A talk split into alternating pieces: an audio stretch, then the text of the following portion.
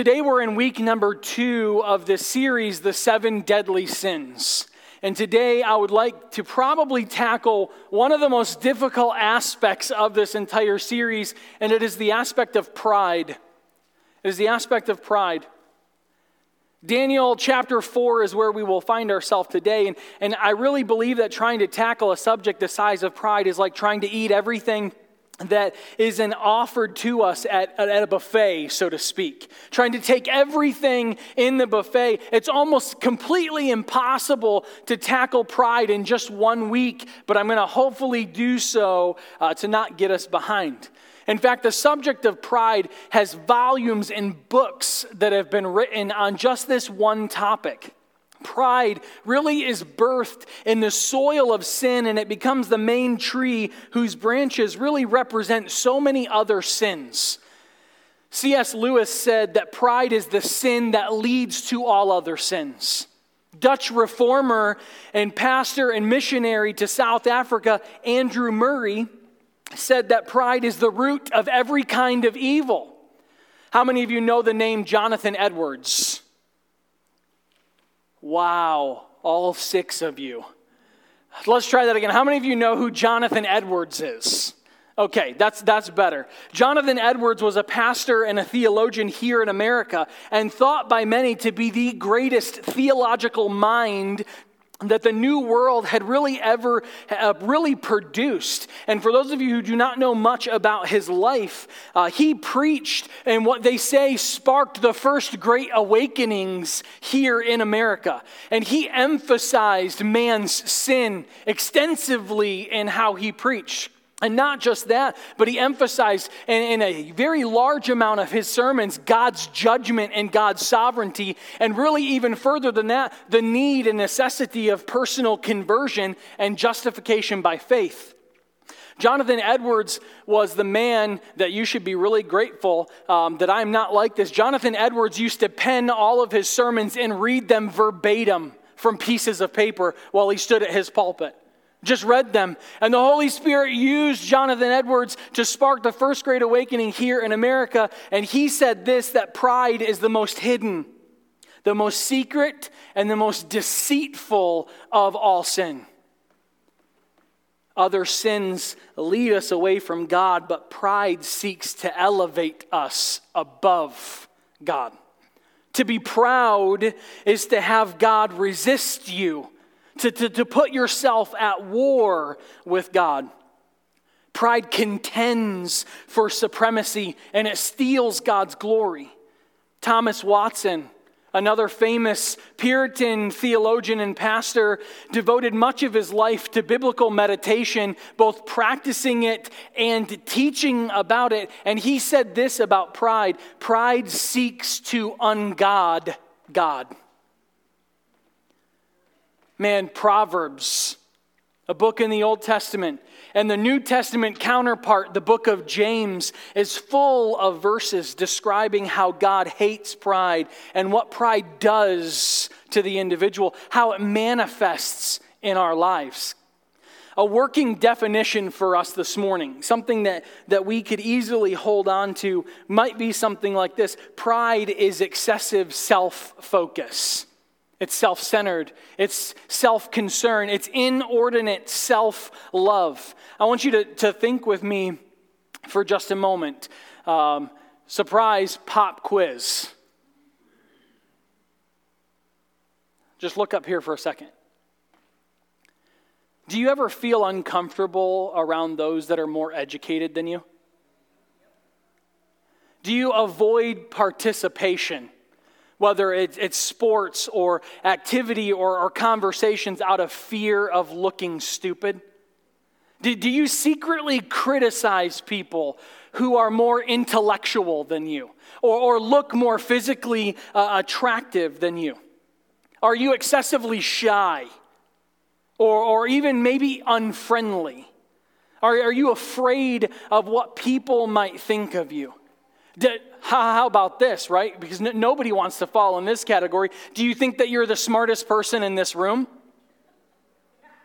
I mean, we, we laugh We laugh, but that's oftentimes the mentality that we take. Or maybe you're on the opposite end of the spectrum and you think you're the dumbest person sitting in the room. Do you boast every time something of success happens in your life? Do you want people to admire you? Uh, are, are you bitter? Do you wallow in, in self pity at everything that happens in your life? Because these are both, both examples of pride. They're both examples of pride. The one who's, who's boastful and outgoing is the one that we automatically assume is prideful. But the one who is so inside focused is what we call in biblical circles inverted pride. It's still all about me, even though it doesn't look like it. I'm the one that's hurting. I'm the one that's in pain. I'm the one that's failed again. I'm the one that has something else wrong with them. I mean, self pity, self pity is the response of pride to suffering. That's what self pity is. I mean, we're in this place and, and we oftentimes fall into one of those two camps. It's either, I deserve this, look at me, respect me, behold me, or it's, I don't deserve this, pity me, feel sorry for me, make me feel better. I mean, self pity is often a wounded ego. Church, we could go on and on here, but really the reality is twofold for us this morning. The reality is this every single one of us has a pride issue. Amen? Every single one of us has a pride issue. We have to admit that. We can't deny it. When we admit it, we are able to look at Christ's word to change and become more Christ like. What is the opposite of pride? Humility. Humility. The very thing that we were looking at on Palm Sunday just a few short weeks ago. And if you did not get an opportunity to be here on Palm Sunday, I would encourage you to go back and listen to that sermon, both on the website and on Facebook, talking about foot washing and what that does, how, how that is an act of, of humility and service to the people around us. But we all have a pride issue in this life. And the second reality is that we can all be healed of that pride issue. Amen? Oh, come on, church. Nobody, want, no, nobody wants to be healed of pride in their lives. We have to realize and embrace the process of allowing sanctification in this life to occur. Because today we're going to be looking at the life of a man who really did not realize how prideful he was. And then he became painfully aware of that pride. Painfully. And in the end, that man was healed of that pride. And many of you may know this already, being in Daniel chapter 4. We're going to be looking at the life of a man called Nebuchadnezzar. Nebuchadnezzar. He was a mighty man. He literally ruled the known world during Daniel's day and age. He built one of the seven wonders of the ancient world, the Hanging Gardens of Babylon. He was one of the greatest military generals. He was gifted, he was rich, he was powerful, and he was packed full of pride. He, he comes onto the scene and he dreams this dream here in Daniel and it bothers him so much that he, he can't get anyone to explain it to him. And so he turns to this faithful man of God, Daniel. And when Daniel hears the dream, Daniel's not even able to speak. And Nebuchadnezzar finally says, like, out with it, Daniel. Tell me what the dream means. And so Daniel does. And I want you to pick up with me in verse number 24. And this is what he says Daniel chapter 4, verse 24, he says, This is the interpretation, O king. It is a decree of the Most High, which has come upon my Lord and the King, that you shall be driven from among men, and your dwelling shall be with the beasts of the field. And you shall be made to eat grass like an ox, and you shall be wet with the dew of heaven. And seven periods of time shall pass over you, till you know that the Most High rules the kingdom of men and gives it to whom he will. In verse 26, and as it was commanded to leave the stump of the roots of the tree, your kingdom shall be confirmed for you from the time that you, uh, that you know that heaven rules. Therefore, O king, let my counsel be acceptable to you. Break off your sins If you have a physical Bible, I would recommend and encourage you to underline that, that sentence. Break off your sins by practicing righteousness. Amen? And your iniquities by showing mercy to the oppressed, that there may perhaps be a lengthening of your prosperity. And all of this came upon King Nebuchadnezzar at the end of 12 months. He was walking on the roof of the royal palace of Babylon, and the king answered and said, Is not this great Babylon, which I have built by my mighty power, as a royal residence and for the glory of my majesty? And while the words were still in the king's mouth, there fell a voice from heaven saying, O King Nebuchadnezzar, to you it is spoken.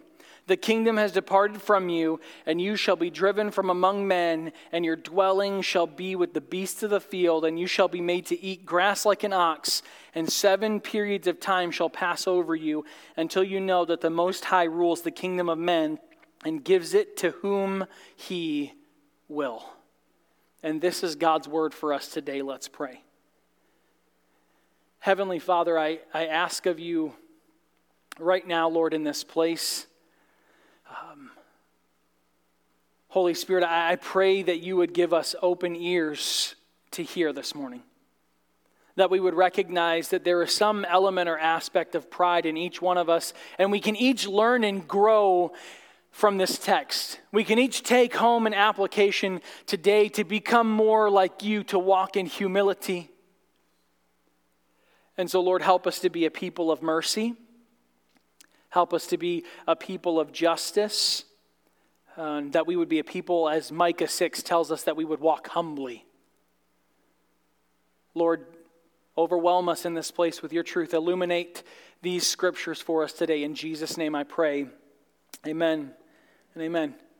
Daniel's message here in the text was simple God is coming to humble you, is what he was saying to Nebuchadnezzar.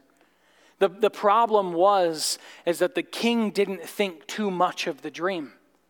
He, he was somewhat unimpressed. And he failed to recognize and realize that despite his wealth and his power and his authority and his dominion, there were far greater one than him God. Nebuchadnezzar had not only lost touch with reality, he had made up his own reality and he was blind. And so, the first thing I need us to see this morning in the text is that pride blinds you to reality. Pride blinds you to reality. The text says, and we didn't get a chance to read the, the whole chapter, and I would encourage you to go home and read Daniel chapter 4. But the text tells us that the king was at rest in his home. But the rest spoken about here in the text was not the kind of rest that we think. Like, how many of you like to take naps? Don't be pious in church, all right? How many of you, listen, uh, how, rest is an act of worship okay? Rest is an act of worship. How many of you like to take naps? Yeah, okay, there we go. There we go. Listen, this is not the rest that we think of. The rest where, you know, us men, we can get in our lazy boy recliners and, and, and put the chair back and we can have our drink on the table. No, no, no, no, no. Um, this is not the rest of laying your head on a soft pillow in a comfy bed and the covers are, no. And the fan going because I have to have noise uh, when I sleep. This is not that rest. The rest talking, talked about here in Daniel chapter 4 was, was um, Nebuchadnezzar speaking of perceived security through everything that he had in his possession. Nebuchadnezzar's rest was the false peace of the ungodly, and God soon shook him from that false security. Why in the world would a guy like this not be able to sleep? Why? He had no worries. But the reality is, he had no rest because he had no joy. What do you mean, Pastor? Pride is a killjoy. Pride is a killjoy in this life. It drains you of everything that you should be content with. No matter how great you and I get in this life, there is something that happens in our pride. We receive no genuine rest. We don't. It's amazing to me that more Americans and you're talking about the world's most prosperous country in all of history. More millionaires and billionaires than any other countries combined. And there are more Americans hooked on sleeping pills than any other kind of medication. I just listen to me for just a moment, dear church. There is no tonic for a toxic soul that is filled with pride. Pride robs you of sleep because you go to bed thinking that I want more more stuff, more respect, more money, more pleasure, more time off, or more time. More, more, more. There's no contentment in life. Do you know that the acid test of our pride is rooted in how we view and handle our money? Uh oh, the pastor is going to start talking about giving. In verse 27, Daniel tells the king to show mercy to the poor, to give your means to help and support other people, to be generous. You know, I've heard people in, in, the years that I've spent in ministry, I've heard many people say to me that tithing is too much for God to ask. I've heard it time and time and time again. I've even heard people go as far as to say, I can't give because of da da da da da, da and started to fill in the blank. I just want to ask you a question. Imagine you fell on hard times financially and you needed a loan and you went to a very good friend and you said, I need help. I need 10 grand to cover all of these things. And your friend says, Okay, and they write you a check and they give it to you. And you, you know that he's under the assumption that you're going to pay him back. And he, you even reassure him, I'll give you back this 10 grand in full. And your friend says, No, I just want a thousand. Don't worry about the other nine. I just want a thousand back. You would not say, Hey, man, come on, let me give you the other nine. No, we wouldn't. We would be like, Whoa, I'll give you back a thousand. You're not asking too much of me, right? We're, we're all thinking it. We don't want to say it in church, but that's exactly how we would be. We would be, we would be so ecstatic about how gracious and generous that friend was just to us.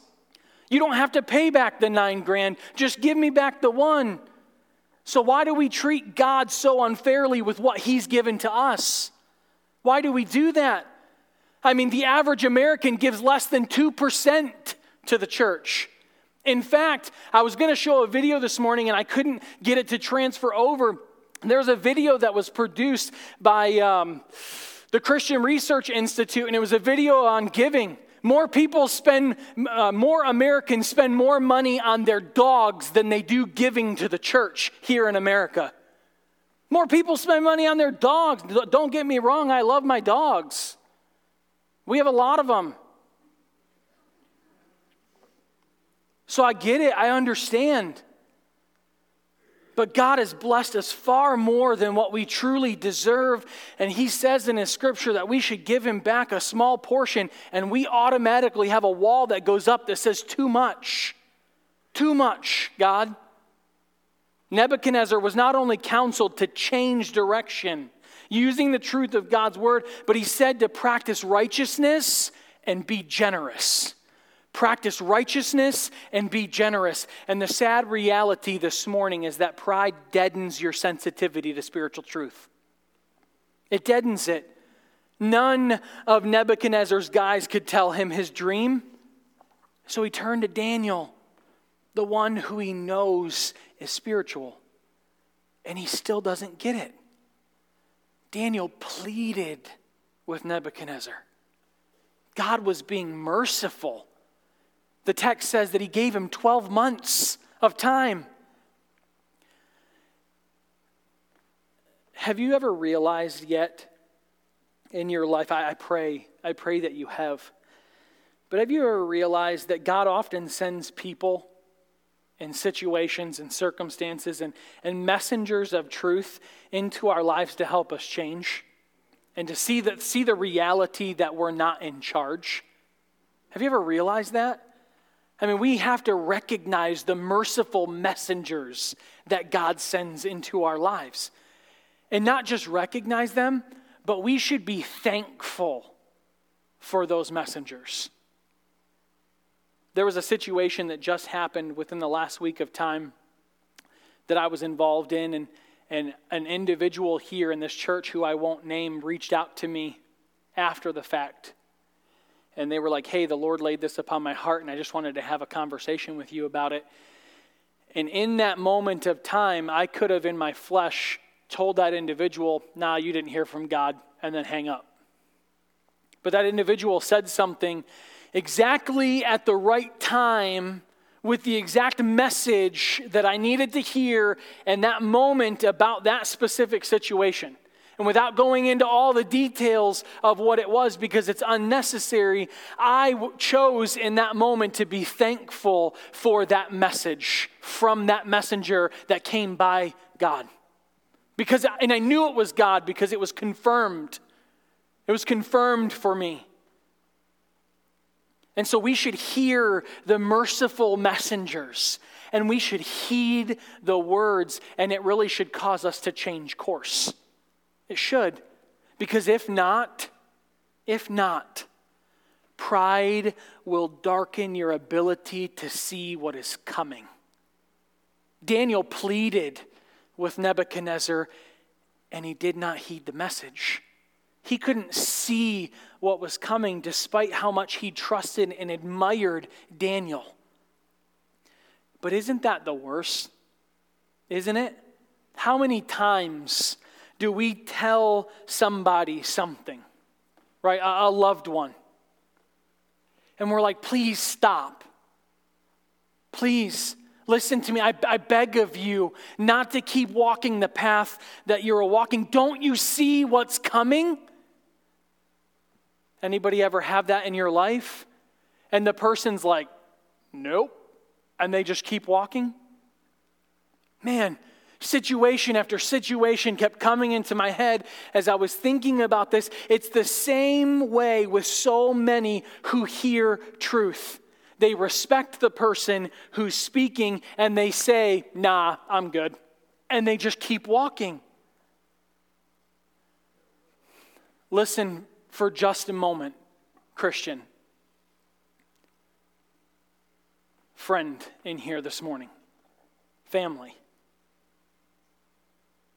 Some of you are here and you need to know that if you don't surrender your life to Christ and salvation, you're headed to a place called hell.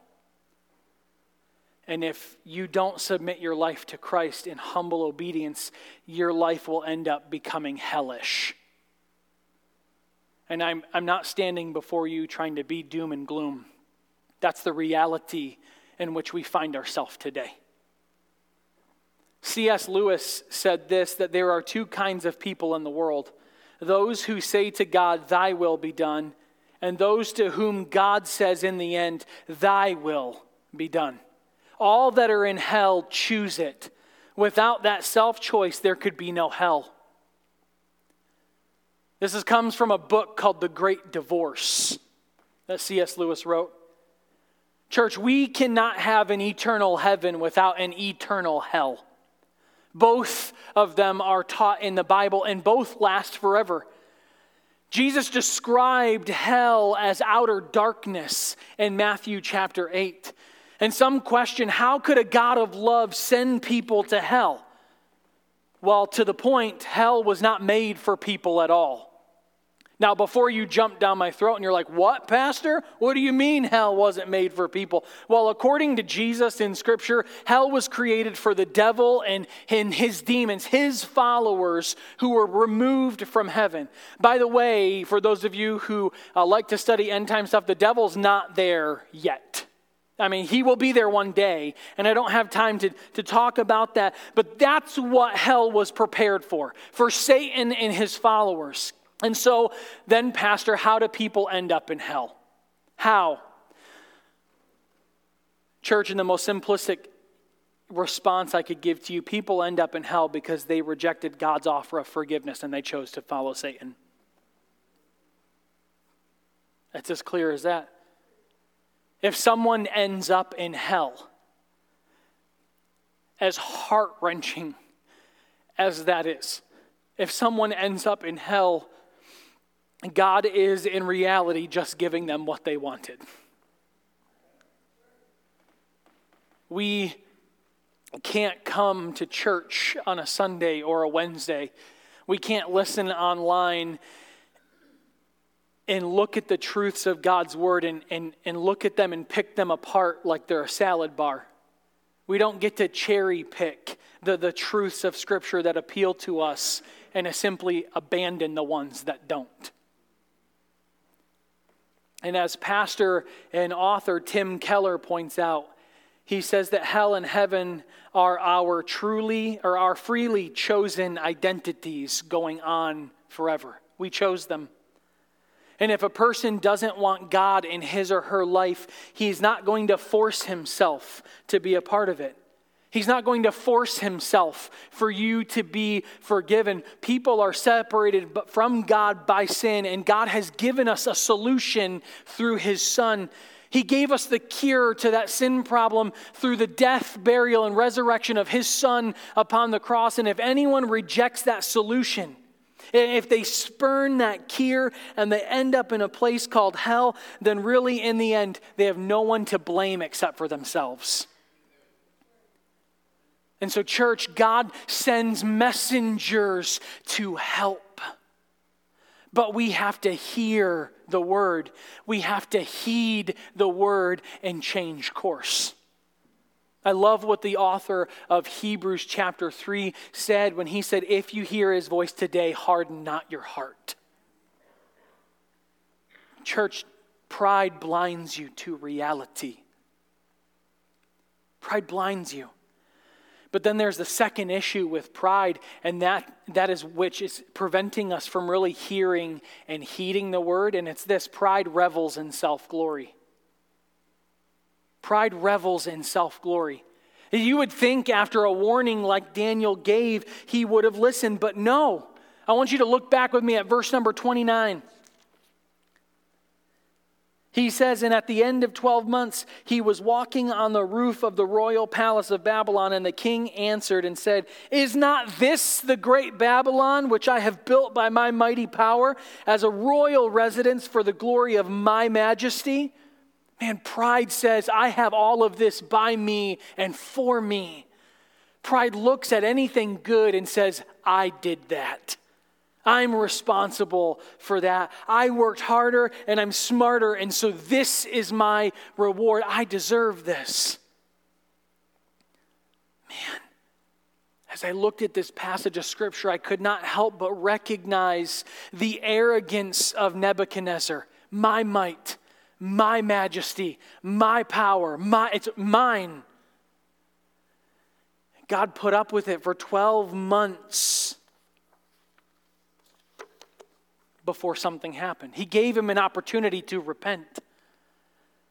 Church, I want you to see this morning that pride steals God's glory. Pride steals God's glory. We were made to be a reflection of God's glory, not to rob Him of it. I mean, here's a great question this morning Who do you think you are? Who do you think you are? And this was and still is a real problem in the church today. I want you to look at this verse on the screen. 1 Corinthians 4 7 says, For who sees anything different in you? What do you have that you did not receive? If then you received it, why do you boast as if you did not receive it? As, as though it came from your own hands, Paul is saying. I mean, pride was ruining the church at Corinth. Pride is still oftentimes ruining the church here in our culture. And pride ruins every relationship. Why? Because it makes you and I the center of it. You end up being miserable with anybody in your circle of influence. Liking, let alone loving anybody, becomes the last thing on your mind when you've become so inward focused. Man, even your best friend you end up having issues with, your spouse, your kids. Do you know what pride does? It makes you like an animal. It makes you like an animal. I mean, that's the picture here in the text. That you would be on all fours like a beast, eating the grass like the ox. Pride ruins your humanity, church. And in trying to become more than a man, the king became less of a man, he became a beast. Nebuchadnezzar lost his humanity. Have you ever heard of the phrase, he became, or he, he was so bullheaded, or they're as stubborn as a mule? Right? You, you've heard those phrases before. Hopefully, not spoken about you, right? Right? We've all heard the phrase, he's being a donkey. That's what, that's what that means. He's a pig of a man. In our pride, we end up acting just like animals. Um, hey, Israel, would you go ahead and put, uh, put that first picture up there for me? Aren't they so precious? Aren't they? These are my babies, Winston and Elsie. Say right there. Winston is a, about 12 weeks old. He's there on the left. And Elsie's two weeks younger. Uh, Winston weighs probably 160 pounds right now and Elsie probably weighs about 115, maybe 120 pounds. I, I love, those are my babies. I mean, I, I have human children, but.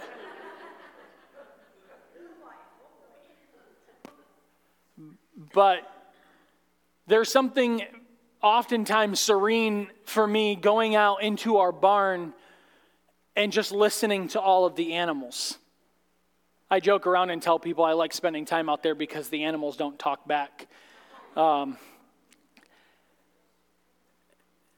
those two calves are so demanding, attention seeking, dirty, messy, inconsiderate, and oftentimes they are careless. Uh, I walk into the barn and Winston will start mooing at me with this deep grumble. He has food, he has water, he has everything that he needs. And he always wants to get my attention. Why? Because he believes that I exist for his pleasure. And every single time I get into that pen with them, he will headbutt me as hard as he can it does not matter if I fall up against the wall, if I fall into the hay thing there in the back, if I trip over my own feet. He does not care. He wants me to touch his head and he wants me to scratch the side of his neck and play with his belly. They move so loudly until I acknowledge that they are there. The moment I start talking to Winston and Elsie, they will stop, they will come alongside of each other, and they will stand right in front of me and look into my I swear at times it's like these cows know exactly what I'm saying to them.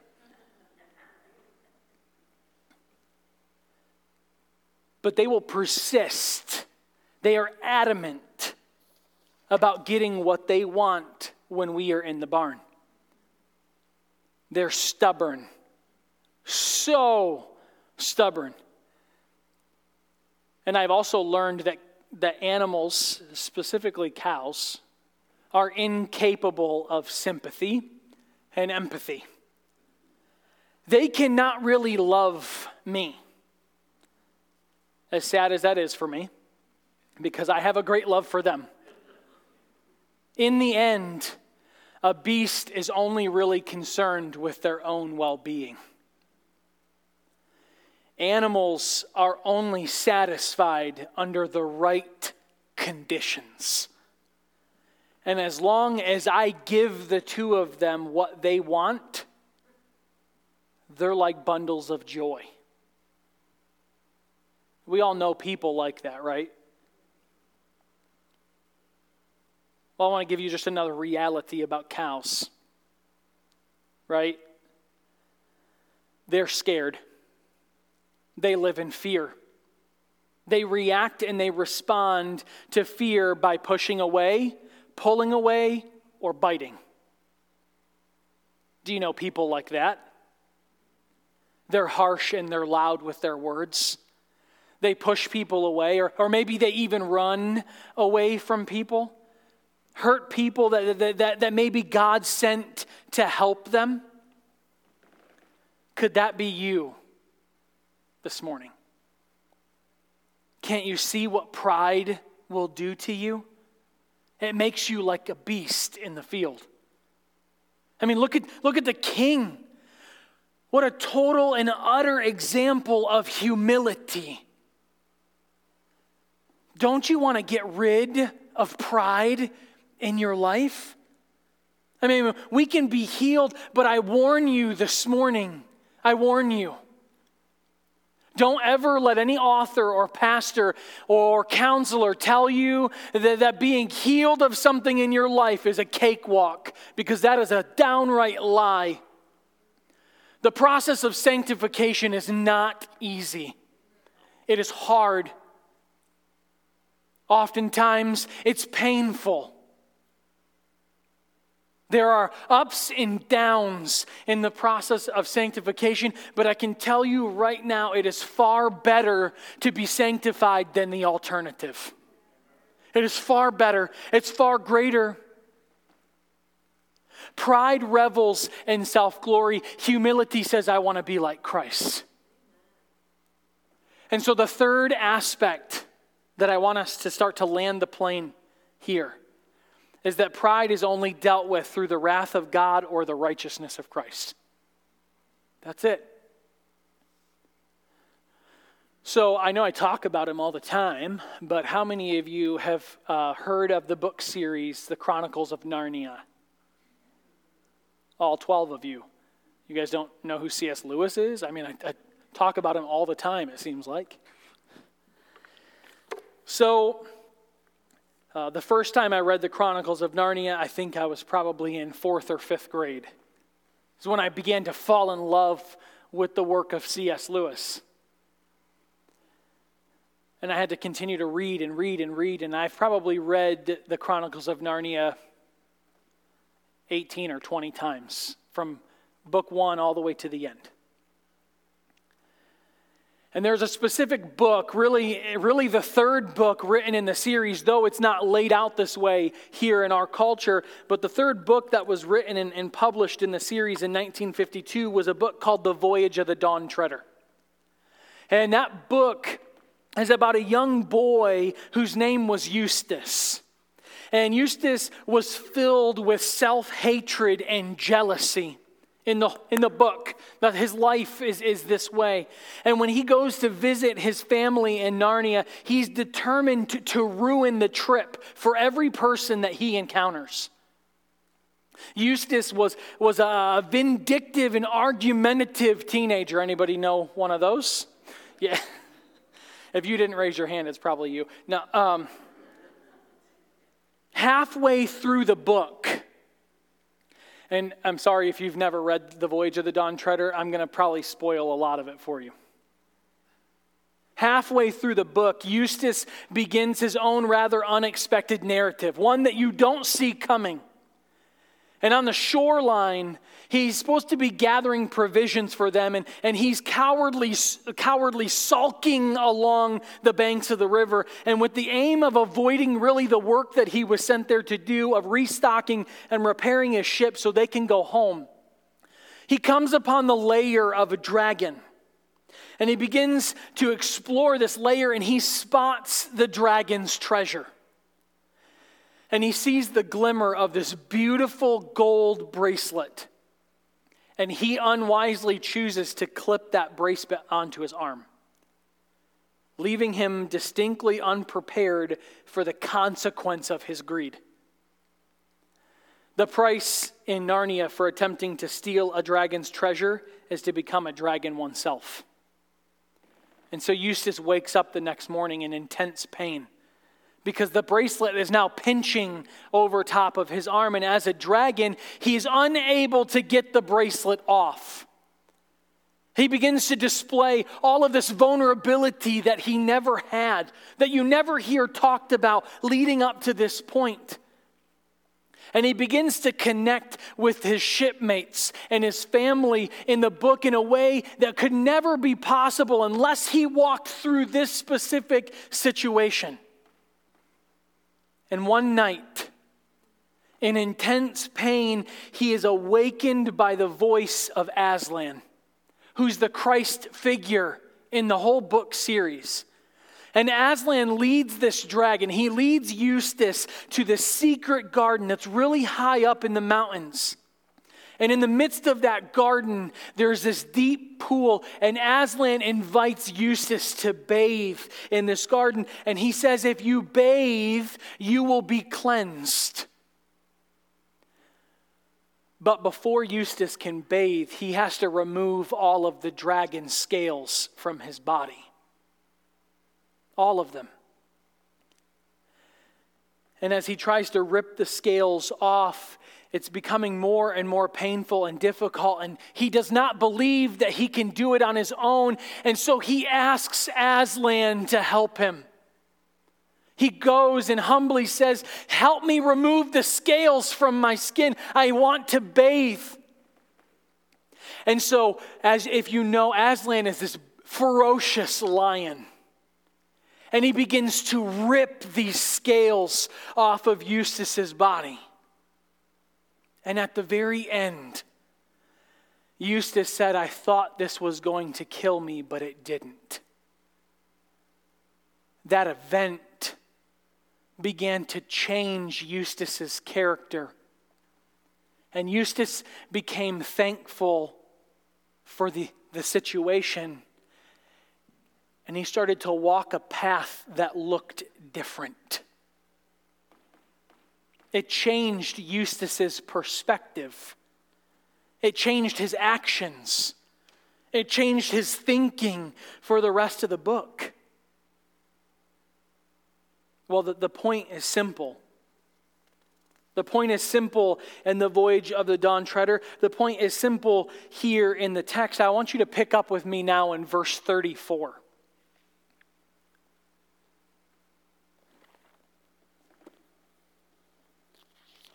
He says, And at the end of the days, I, Nebuchadnezzar, lifted my eyes to heaven, and my, my reason returned to me, and I blessed the Most High, and praised and honored him who lives forever. For his dominion is an everlasting dominion, and his kingdom endures from generation to generation. All the inhabitants of the earth are accounted as nothing, and he does according to his will among the host of heaven and among the inhabitants of the earth, and none can stay his hand or say to him, What have you done? At the same time, my reason returned to me, and for the glory of my kingdom, my majesty and splendor returned to me. My counselors and my Lord sought me, and I was established in my kingdom, and still more greatness was added to me. Now I, Nebuchadnezzar, praise and extol and honor the kingdom heaven. For all his works are right, and his ways are just, and those who walk in pride he is able to what? Humble. Just like in the story for Eustace, just like for Nebuchadnezzar in order for you and I to be healed of our pride, God has to strip away our fleshly, scaly nature. He has to show us who we are and who He is. We come to the end of ourselves, church, by seeing the Savior and accepting what He's done for us. When we allow Him to sanctify us in that truth, the only way that we're cured of pride is through seeing the cross and realizing that Christ took the wrath. Because, church, if that cross, if that death, if that burial, if that resurrection never would have happened, do you know what the alternative is? Hell. No hope. We will never really receive the gift of grace until we understand the undeserving disgrace of Jesus Christ on the cross. One author J. Meyer said it this way that the cross decimates our proud pretensions and our smug, self righteous sense of righteousness before God. He goes on to say that the cross crushes us because it reveals the true nature of sin and it testifies to the greatness of our evil. Church, we are healed from our pride when we repent and in turn praise God for who He is and all that He has done in this life. Let us pray. Heavenly Father, we, we come to you today with a humble heart. We recognize in, the, in this place, Lord, that we all have and all are prideful, but what we do have, Lord, has come from you because of your grace, because of your mercy. And so, Lord, we acknowledge this morning that pride can take root in our heart often, and we know that we do not always listen to the prompting of the Holy Spirit. And so I'm asking in this place, we, we are asking, Lord, that you would help us to have changed hearts. Remove, Lord, as scary as it is to pray this, remove our, our prideful attitudes and actions. Replace them with humility and with kindness, with love. Help us to be sensitive to your leading and be obedient to your will. Please use the Holy Spirit, Lord. Your word tells us that He will guide us in all truth. John chapter 16. John 14 says that he will remind us of those truths. And so, Lord, teach us to walk in your righteousness. Let your love flow through each one of us into our circles of influence, and may each one of us be a reflection of your goodness to the people around us. God, we ask that you would help us to remember that we are nothing without you, and in turn, we give all glory to your name. Lord, let, let us live a life that is pleasing to you, to be a, a witness of your love and your grace in a, a world that needs it. But above all, all things, God, we just thank you for your forgiveness. We thank you for the opportunity to even have a relationship with you. And I pray all of these things in the, the precious and the holy name of Jesus Christ. Amen. Amen. Amen.